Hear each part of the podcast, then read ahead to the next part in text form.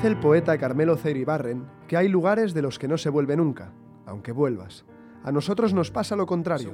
Es como si nunca nos hubiéramos ido de aquí. Mismos pasillos, diferentes historias. Bienvenidos a la vigésimo primera visita guiada y reapertura del estadio vacío más lleno del mundo.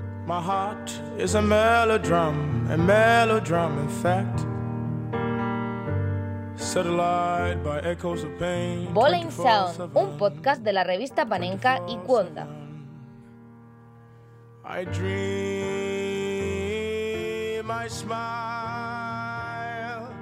Temporada 3, episodio 1.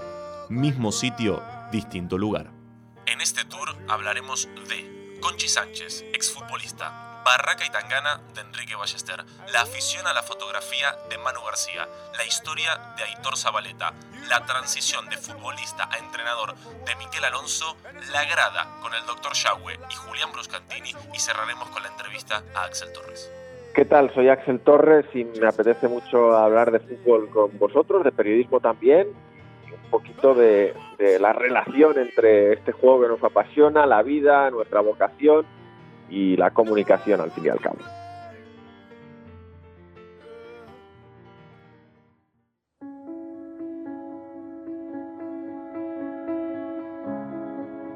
Bueno, pues ya estamos aquí otra vez, Vázquez. Qué ganas tenía de volver, tercera temporada ya. Nunca pensé que diría esto, ¿eh? pero te he echado mucho, muchísimo de menos. Y oye, ya llevamos más temporadas que muchas grandes series, ¿eh?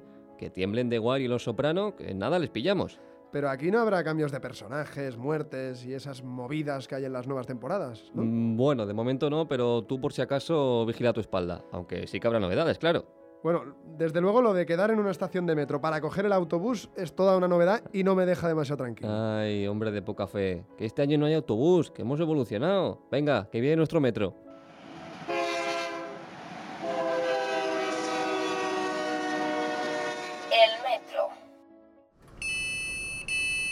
Vamos un poco más apretujados, ¿eh?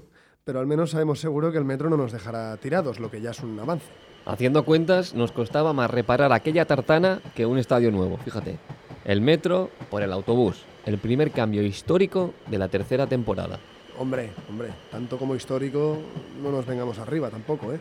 Hacer historia son palabras mayores, eso queda para unos pocos, o unas pocas, como Concepción Sánchez, nuestra primera protagonista de la que charlamos con dos periodistas que están en este vagón.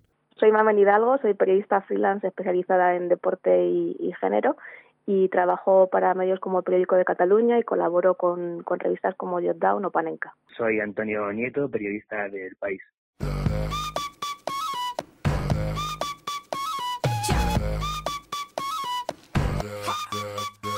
¿Podemos considerar a Concepción Sánchez la primera estrella del fútbol femenino español, solo por sus méritos deportivos o también por su dimensión fuera del terreno de juego? Yo creo que sí que debemos considerar a Conchi eh, la primera estrella del fútbol femenino porque, porque fue la, principal figura de una generación eh, que rompió los moldes en, España, en el fútbol femenino, en una sociedad eh, muy cerrada a que las mujeres pudieran practicar fútbol y donde ella, siendo apenas una niña de 12, 13 añitos, destrozar todos los cánones que había eh, y rompe con la mentalidad cerrada que, que, había en la época. Bueno, pues no sé si a Conchi se la puede considerar una estrella, ¿no? Porque en, los años en los que ella jugó y, tuvo muchísimo éxito, pues sobre todo aquí en España no igual no se la ha conocido tanto, eh, pero sí, por supuesto, es una auténtica pionera igual que todos nos acordamos de quiénes eran Di Stefano, Amancio, Gento, Puscas, aunque muchos de nosotros no los hayamos eh, visto jugar, eh, es esencial en el desarrollo del fútbol femenino en España. Pionera porque cuando nadie hablaba del fútbol femenino en España, eh, ella prácticamente lo inventó. jugó el que se conoce como el primer partido de fútbol femenino de la era moderna, porque había habido alguno, alguno que otro antes, pero el primero serio ella fue, ella lo jugó.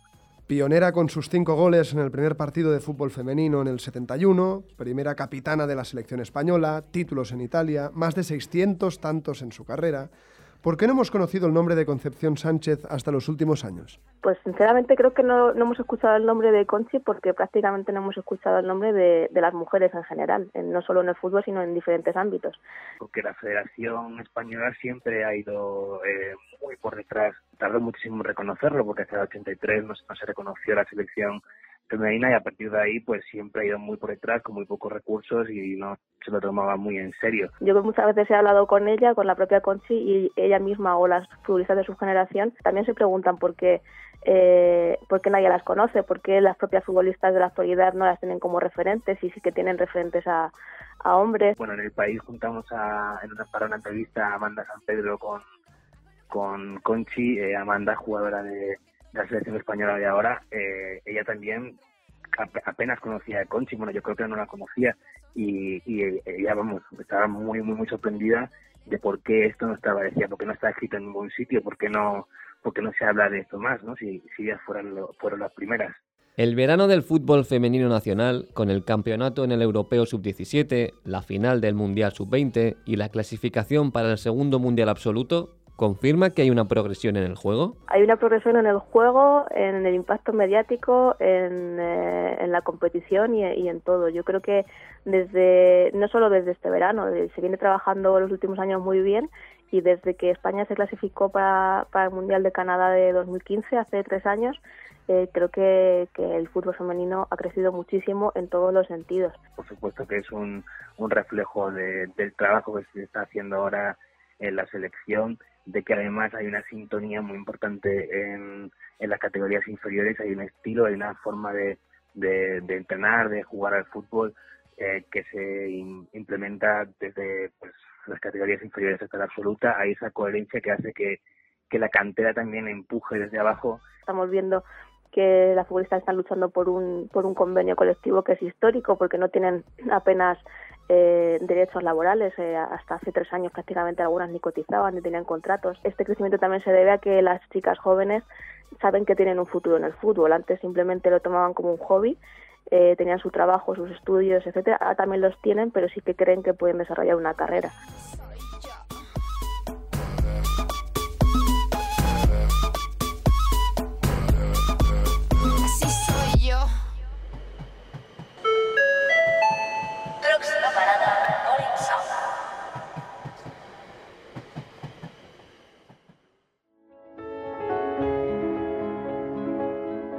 Espero muchos cambios esta temporada, muchos. Pero si te digo la verdad, de la taberna no quiero que se toque nada. ¿eh? Bueno, hemos estado pintando por aquí, alicatando por allá, un poquito de obras para hacerla más grande y hemos contratado un par de camareros nuevos. Pero sí, la esencia sigue siendo la misma. Digo yo que habrá columnas, ¿no? ¿Eso es una pregunta trampa? Primera parada, Bowling Tavern.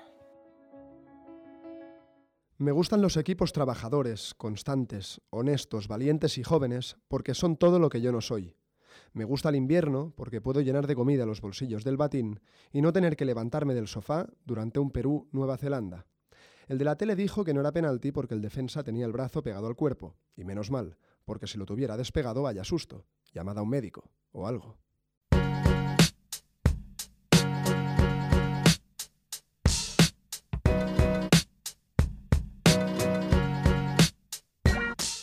El escritor que hoy tenemos aquí en la taberna, que es además el tipo que parió estas líneas que acabamos de leer, quiere a sus padres porque también son trabajadores, constantes, honestos, valientes y jóvenes, porque son todo lo que él no es. Enrique Ballester acaba de publicar con libros del CAO Barraca y Tangana, una recopilación de algunas de sus mejores columnas de fútbol y de no fútbol. Y tal vez, después de leerlo, lo mejor sea pensar que por suerte Ballester no es ni trabajador, ni constante, ni nada de eso. Ballester es Ballester, gracias a Dios. Por eso escribe. Y por eso el resto pedimos el café, abrimos el periódico o el portátil, buscamos su firma y mandamos el resto de cosas un rato al carajo. Para mí escribir columnas de fútbol es una suerte porque es un tema que conozco y que domino. Un tema muy agradecido también porque te permite emplear muchas licencias. Cuando quiero hablar de fútbol, pues puedo hablar de fútbol y cuando no quiero hablar de fútbol, menos de una manera directa, puedo utilizarlo como, como herramienta para hablar de, de, otras cosas. En 2014, Ballester sacó Infrafútbol, un ensayo pequeñito y delicioso sobre su afición al Castellón y ese otro fútbol que también se vive, se juega y se sufre en las otras categorías de nuestro país, esas que quedan fuera de plano en los medios y que van de la segunda B para abajo. Y luego, desde hace un tiempo, también dispone de su rincón para desarrollar su particular manera de ver y entender el fútbol en el diario en el que trabaja, el Levante el Mercantil Valenciano. Una vocación, la de escribir columnas, que le viene de lejos. Según la hemeroteca del periódico, he escrito 582 columnas eh, en los últimos 12 años. Y bueno, para es un género muy particular. Eh, creo que, primero la columna te domina a ti hasta que llega un punto en el que es al revés. Eh, lo básico es tener algo que decir y saber cómo hacerlo y, tratar de que esa manera de contarlo sea solo tuya Enrique Ballester respeta a todo el mundo menos a los que escriben su propia página en la Wikipedia. Afirma sin despeinarse que saber perder es una mierda, porque implica perder, que es la mayor mierda. Cada vez bebe más café porque cada vez piensa más que todo lo ha escrito ya antes. Advierte que hay que tener cuidado con los que tienen un plan para su vida, porque entonces también tendrán uno para la tuya. Y sostiene que el futuro es lo máximo y lo máximo es ser abuelo y que te la sude todo bajar al bar a echar la partida y asegurar que esta vez sí, que el Mundial lo ganará Camerún o Nigeria. Me lo llevo preguntando ya bastante tiempo y la verdad es que, bueno, hasta que, que, siga disfrutando escribiéndolas, hasta que me sigan leyendo y mientras me sigan pagando por ello también, sospecho ya que, el fútbol es inagotable porque eh, pasan las temporadas, eh, cambian los protagonistas, pero eh, es un juego que es muy particular y va tan directo a, la emoción que, desde lo emocional creo que, puedes explicarlo todo, hablar de todo y, durante mucho tiempo. Ojalá un ballester incansable, ojalá dos, tres, cuatro columnas a la semana, ojalá un barraca y tangana infinito, como la biblioteca de Borges. Lo de seguir, animar y escribir del Castellón, no, eso va aparte, no hay dudas. Eso te atrapa, te estruje y se te queda ya en la sangre. Como él mismo dice, tu equipo es como un hermano. Tú te puedes meter con él, pero el resto está mejor callado.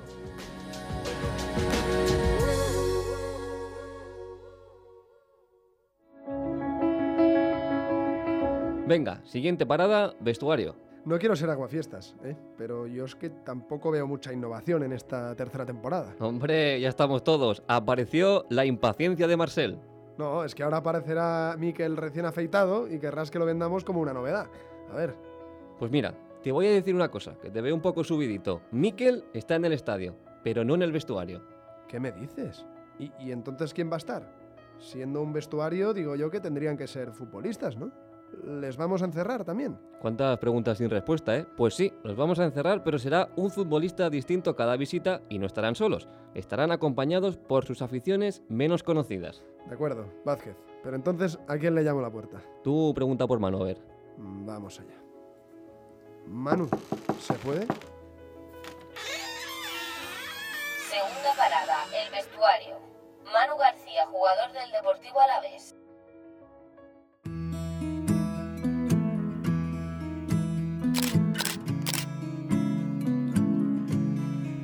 Un hobby fuera del fútbol. Un hobby para mí fuera del fútbol es la fotografía. ¿Se parece en algo la fotografía al fútbol? Tanto en la fotografía como en el fútbol es importante estar en el momento y en el sitio adecuado. ¿Momento favorito para hacer fotos? Me gusta mucho hacer fotos al atardecer. Un referente en el mundo de la fotografía. Como referentes en la fotografía tengo a John y yo soy Zarra, dos fotógrafos de, de Vitoria. ¿Un retrato, un paisaje o una situación? Me gusta más realizar paisajes. ¿De qué equipo es la camiseta que lleva Manu García en su primera foto futbolística? La primera foto que recuerdo como balón de fútbol llevaba la camiseta del Deportivo Alavés. ¿Un cromo de la infancia que recuerdes? Recuerdo el cromo de Gerard López con el Deportivo Alavés. ¿Foto favorita de fútbol? Tengo dos fotos que, que recuerdo. Una de ellas es en la Cesarre, marcando un gol que prácticamente nos dio el ascenso a la primera división, y la otra es en la final de Copa. ¿Y la que te trae peor recuerdo? Hay una foto que recuerdo y que no me gusta, que es el con el filial de la Real después de ser eliminados en el playoff de ascenso. ¿Cómo se ve Manu García en una fotografía del futuro? Me veo yendo a Mendizorroza a, a disfrutar del Alavés.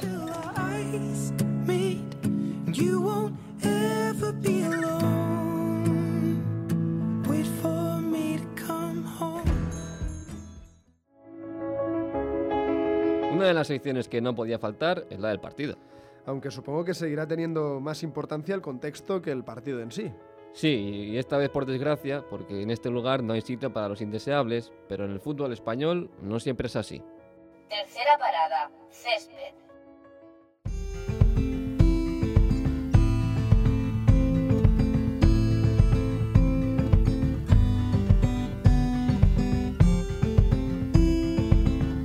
El 8 de diciembre de 1998, la Real Sociedad visitaba el Vicente Calderón en los octavos de final de la UEFA. El conjunto Chirurdín, con López Recarte, De Paula y Kovacevic, traía un 2 a 1 de la ida. Tras repetirse el mismo marcador en los 90 minutos, pero a favor del Atlético de Arrigo Sacchi, los colchoneros consiguieron el pase en la prórroga.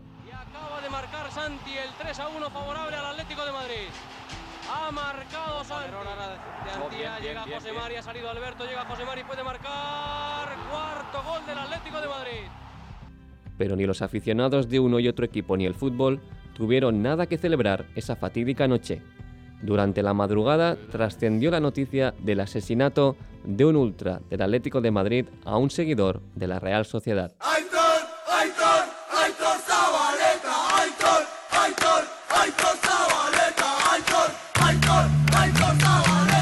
Aitor Zabaleta viajó a Madrid con su novia en un viaje organizado por la Peña Femenina de la Real Sociedad, Izar. Llegaron con tiempo suficiente al partido y decidieron hacer previa en un bar cercano. La mala fortuna hizo que en ese bar también estuviera un grupo de ultras del Atlético de Madrid llamado Bastión, de ideología neonazi.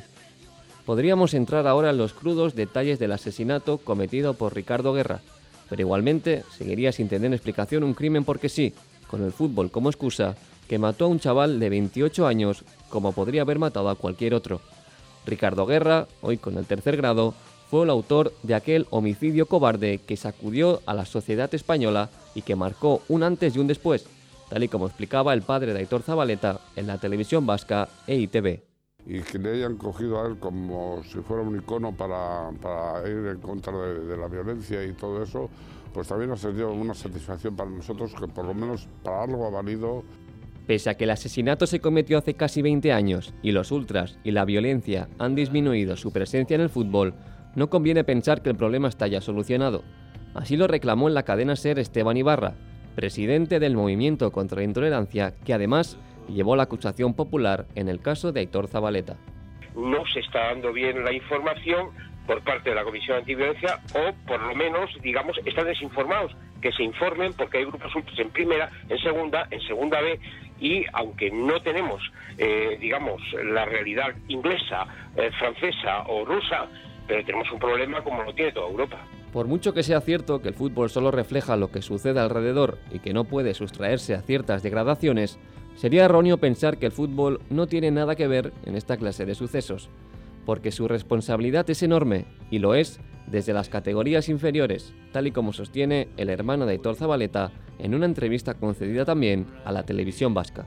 Lo que tenemos que hacer entre todos es igual pensar que es un, un tema más de, de lo que hacemos, enseñamos a nuestros hijos, eh, empezar por, por educar un poquito de que un deporte es un deporte y que, y que no tenemos que irnos a, a barbaridades. El asesinato de Aitor Zabaleta marcó un antes y un después. La Real lo ha tenido en el recuerdo durante todos estos años, desde el primer partido después del fatídico episodio Era la primera vez que la Real Sociedad jugaba en casa desde que murió Aitor Zabaleta. El prepartido, el encuentro en sí y el triunfo blanquiazul estuvieron dedicados al seguidor realista fallecido hace 12 días. También, en un día cualquiera,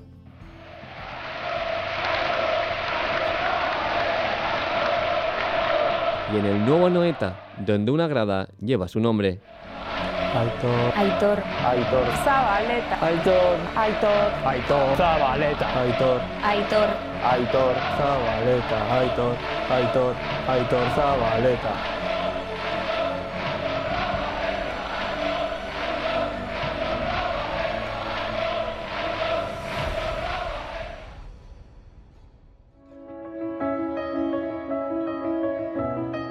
Ya veo que otra de las grandes innovaciones de la tercera temporada es adelantar nuestra visita a la enfermería. Estamos que lo tiramos. Tienen que estar flipando los visitantes con las novedades. Ojo, ojo, ojo. ¿Qué pasa? Enfermería cerrada por obras, tío. ¿Qué me dices? Esto no lo tenía planeado ni yo. ¿Y ahora dónde metemos a Julián y a Felipe? Hombre, si decimos que es el estadio vacío más lleno del mundo, con asientos infinitos, yo creo que la grada podría ser su sitio, ¿no? Mm, me convence, buena idea, sí, sí. Y que hablen como dos aficionados más. Ey, pero sin que eso se convierta en una tertulia de bar. No, no, no, no, no. Bar en el fútbol ya hay uno. Cuarta parada, La Grada, con Felipe Yagüe y Julián Bruscantini.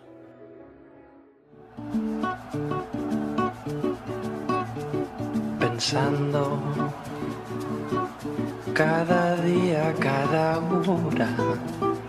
Bueno, bueno, bueno, bueno, doctor. Por fin dejamos la enfermería, por fin dejamos la consulta. Estamos en la grada viviendo el partido. Atento que hay corner, doctor. Pues sí, eh, ¿cómo está aquí? Bueno, aparte de la deontología, le diría que... que- ¡Gol! ¡Gol, gol, gol!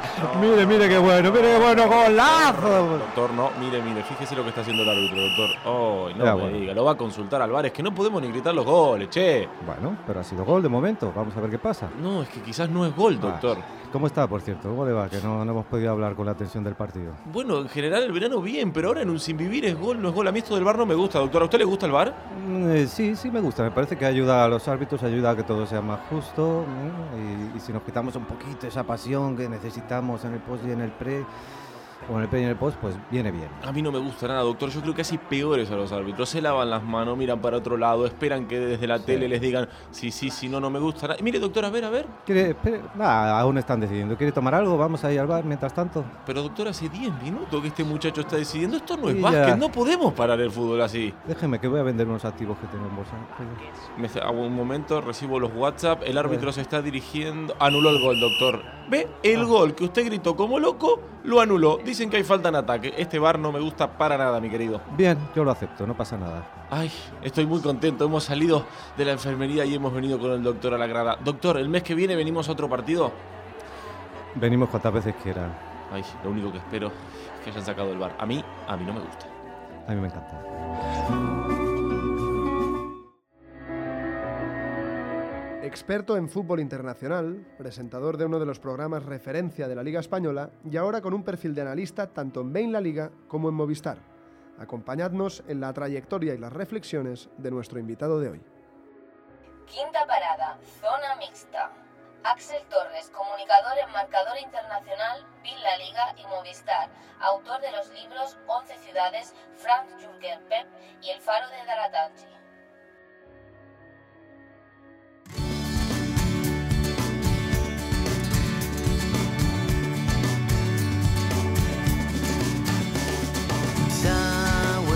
De sora baixa dins l'horitzó damunt la mar rissada dels avions Te presentamos como comunicador de fútbol. ¿Lo prefieres a que te llamen periodista deportivo? Sí, creo que es más amplio y se ajusta más a, a lo que hago, ¿no? El periodismo, el, el periodismo al fin y al cabo, creo que lo vinculamos más con, con el eh, ir a sacar noticias, ir a eh, investigar, incluso está muy relacionado con el reporterismo, con el periodismo de calle. Yo no he hecho mucho periodismo de calle, no he hecho mucho reporterismo, he hecho alguna cosita, pero muy poco. Y a lo que me dedico más es a, a comunicar, es decir, en, en programas, en productos, pues gestionar la información e intentar ah, acercársela al, al oyente, al espectador, al consumidor de una manera que le pueda resultar atractiva, Libros, artículos, radio y televisión. Los periodistas van de uno a otro, pero tú lo haces simultáneamente. ¿Por qué? porque me cuesta decir que no cuando me proponen algo, porque me gusta todo y, y no soy capaz de, de dejar aparcado alguno de los campos porque me, me gusta seguir haciéndolo y, en realidad no hay una razón más allá de eso.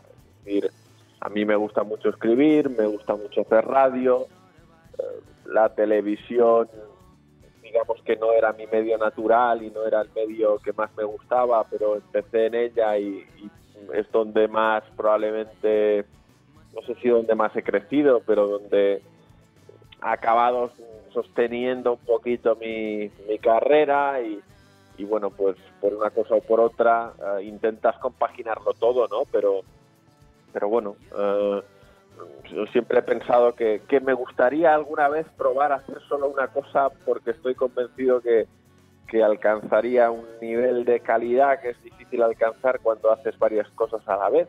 ¿Qué te da escribir un libro sobre fútbol que no te dé comentar un partido o presentar un programa? El libro lo estructuro yo, lo ideo yo, lo pienso yo, me desnudo, hablo mucho en primera persona, ah, me permite reflexionar sobre las cosas que me interesan, nadie me guía hacia dónde hay que ir, nadie me hace seguir una serie de criterios, creo que al final me permite expresarme con una libertad que ahora mismo no puedo tener en ningún otro lugar. No digo que esté condicionado, no estoy condicionado y sí tengo libertad para decir lo que quiera y opinar lo que quiera sobre fútbol, pero al final me tengo que ceñir a, a un campo, me tengo que ceñir a, a una materia, a una cuestión, ¿no?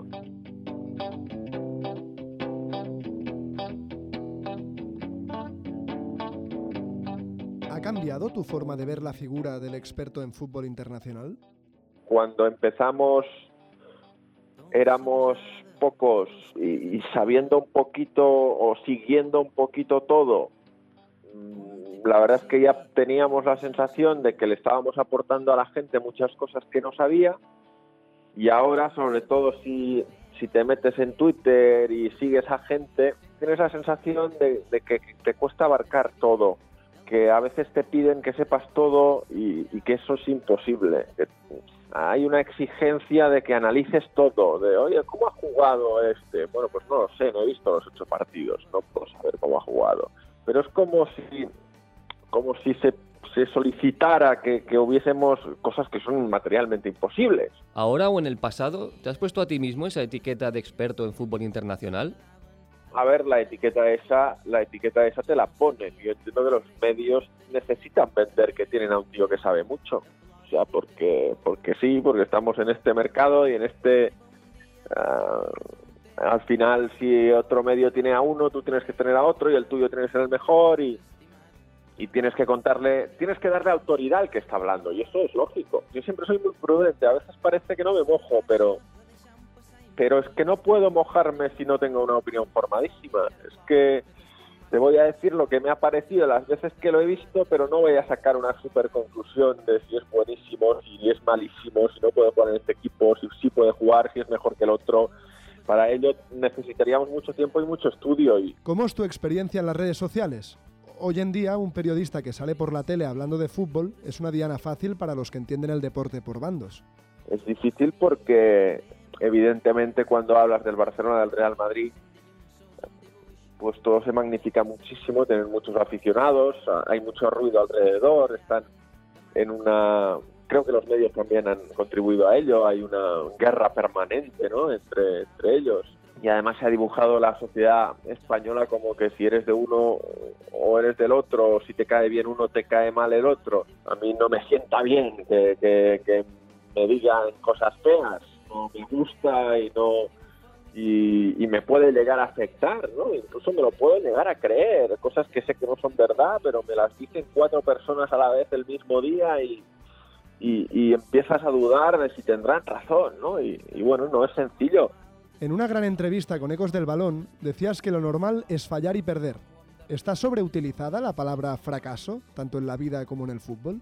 Sí, en el fútbol, por ejemplo, se usa cuando no ganas la Copa de Europa. Hay siete, ocho equipos que parece que si no ganan la Copa de Europa han fracasado. Bueno, solo la gana uno. El, fracaso no puede ser algo que le ocurre al 70 o 80% de los competidores. No, no puede ser. O sea, el fracaso, la palabra es muy gruesa, debería ser una decepción extrema, haber estado muy por debajo de las expectativas y en la vida, pues, pues bueno, la vida es, la, la vida es mucho más compleja, ¿eh? la vida tiene mu- muchos más campos, pero, pero sin entrar mucho en asuntos filosóficos, ¿no? Eh, depende también mucho de, las expectativas, un poquito como el fútbol. Ah, ah, ¿Qué necesitas para ser feliz? ¿Qué necesitas para sentirte bien. Jugadores, equipos y competiciones desconocidas. También como en la vida, en el fútbol es mejor lo que está por descubrir que lo ya conocido. Bueno, el fútbol sí, en el fútbol a mí me, al final lo novedoso me despierta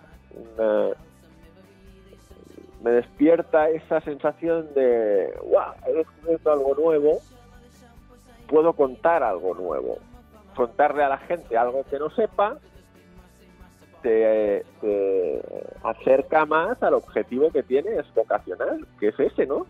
Explicar cosas que, que son nuevas o que la gente no sabe. Sabejada, de gust i t'assetjava. Punt i principi de viure sense tu. Vázquez. Dime. O no me conozco nuestro propio estadio o estamos yendo otra vez al vestuario. Sí, claro, vamos a buscar a Miquel. Pero no lo habíamos sacado de ahí, me has dicho antes. A eso vamos, impaciente. La vida de Miquel ha cambiado mucho este verano, no como la tuya y la mía, que sigue siendo igual. De jugador a entrenador. Por eso lo llevamos a su nuevo lugar, al banquillo. Y en el camino de uno al otro, queremos que nos cuente cómo es esa transición. Sexta parada, el banquillo, con Miquel Alonso.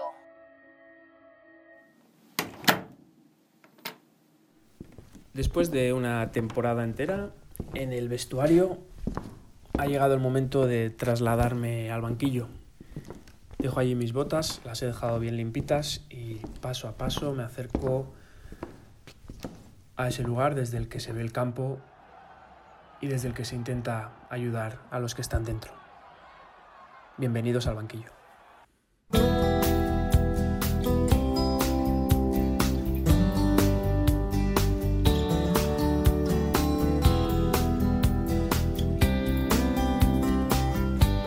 Es obvio que por estudiar asignaturas un entrenador no es entrenador.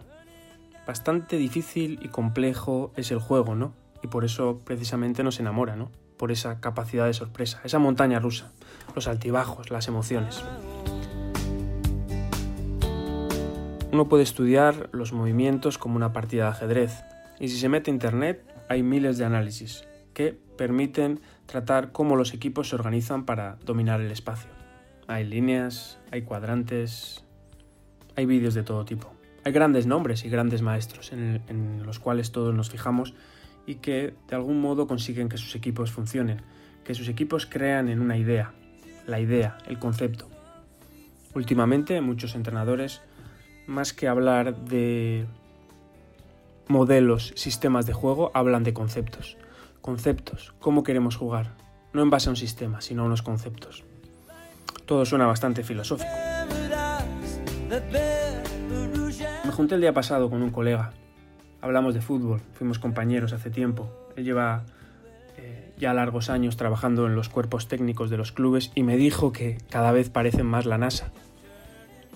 Se analizan a diario miles de datos y él dice que al final lo importante es tener sentido común y no ahogarse debajo de toda esa maraña de información que puede ser importante, sobre todo si somos capaces de interpretarla. Me encanta el juego. Me encanta comparar el juego con, con otros lugares, con otras actividades que se le puedan parecer. Recuerdo que compré hace tiempo dos libros sobre estrategia militar y también he tenido cierta afición al ajedrez. Y no puedo evitar al leer estos libros o al jugar alguna partida pensar en, cómo se toman algunas decisiones en el campo. Al leerlo sobre la batalla de Waterloo y sobre cómo algunos generales ordenaban que se ordenasen sus tropas en filas, en columnas, que se juntasen más, que se separasen, las trampas.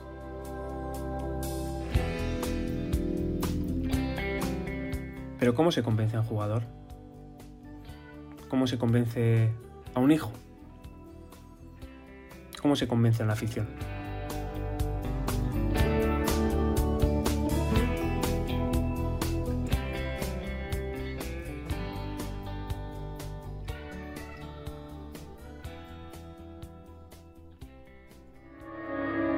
Al final sí que ha habido bastantes cambios. Lo ves.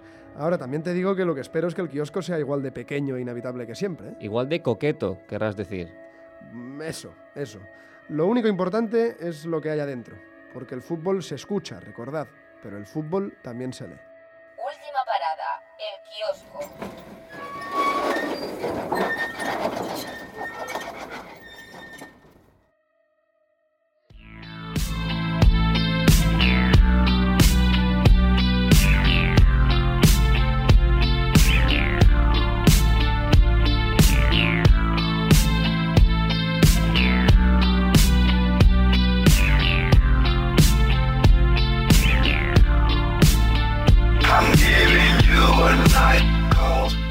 Fin volvemos al kiosco, que efectivamente está como siempre, tiene la misma suciedad y también tiene las últimas novedades como Barraca y Tangana de Enrique Ballester, el libro del que hemos hablado en la Tavern, y la última panenca, la panenca 78. Pues sí, la Penenca 78, Sergio, que vuelve a estar dedicada a un equipo de nuestro fútbol. En este caso nos vamos al sur de España.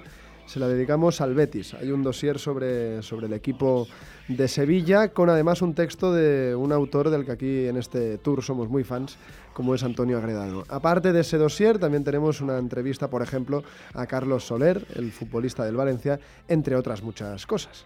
Pero bueno, hablando de novedades, también te veo a ti bien acompañado. Sergio, ¿qué son estas tres perlas que tienes entre las manos? Pues mira, son tres recomendaciones, tres libros, tres novedades. Apunta. Cuaderno de Manchester, escrito por Paul Bayús y Lu Martín. La jugada de todos los tiempos. Fútbol, literatura y mito, con David García Cames como autor. Y por último, Salón de la Fama, de David Squires. Buena pinta, Vázquez, desde luego. Y además algunos de estos libros también aparecen reseñados en el Panenka 78. Por cierto, un número que si nuestros oyentes lo quieren recibir gratis, eh, pueden ganarlo participando en nuestro primer sorteo de la tercera temporada. Arrancamos esta vez con una pregunta que nos lleva precisamente al principio del podcast. Volvemos a Concepción Sánchez. ¿En qué equipo británico acabó su carrera la pionera del fútbol femenino español? Y como siempre, tres opciones. Opción A, Arsenal. Opción B, Liverpool. Y opción C, Newcastle. Para participar, como siempre, nos tenéis que enviar vuestras respuestas a nuestro Twitter, arroba Sound, arroba Sound. Entre todos los que participéis, sortearemos la nueva revista Panenka, la 78. Bien, pues ahora sí que ha llegado el momento de callarnos, ya era hora, vamos cerrando este kiosco y con ello nuestro tour.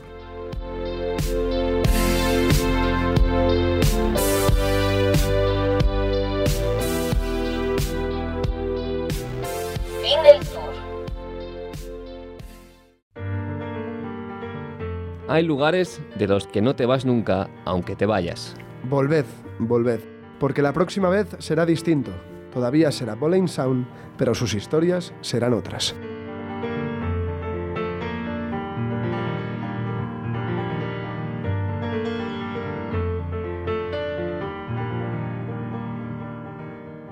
En mi primera gran final como comentarista en 2004 en la Eurocopa de Portugal, yo por alguna razón quería que ganara Grecia, porque era el equipo pequeño, porque pensaba que nunca veríamos una cosa similar y, y porque además es que jugaba como visitante, o sea, el rival era Portugal. Y cuando marcó el gol, cuando marcó el gol Grecia, me, me, me levanté de la silla, estaba comentando el partido para la cadena COPE y, y- lo celebré eh, y realmente se me quedó mirando casi todo el pupitre de, de comentaristas. Solo los periodistas griegos y yo nos levantamos para festejar el gol de Ángelos Caristeas. Fue una situación tanto extraña porque luego veían que hablaba en español, en castellano y, no entendían muy bien por qué iba con Grecia.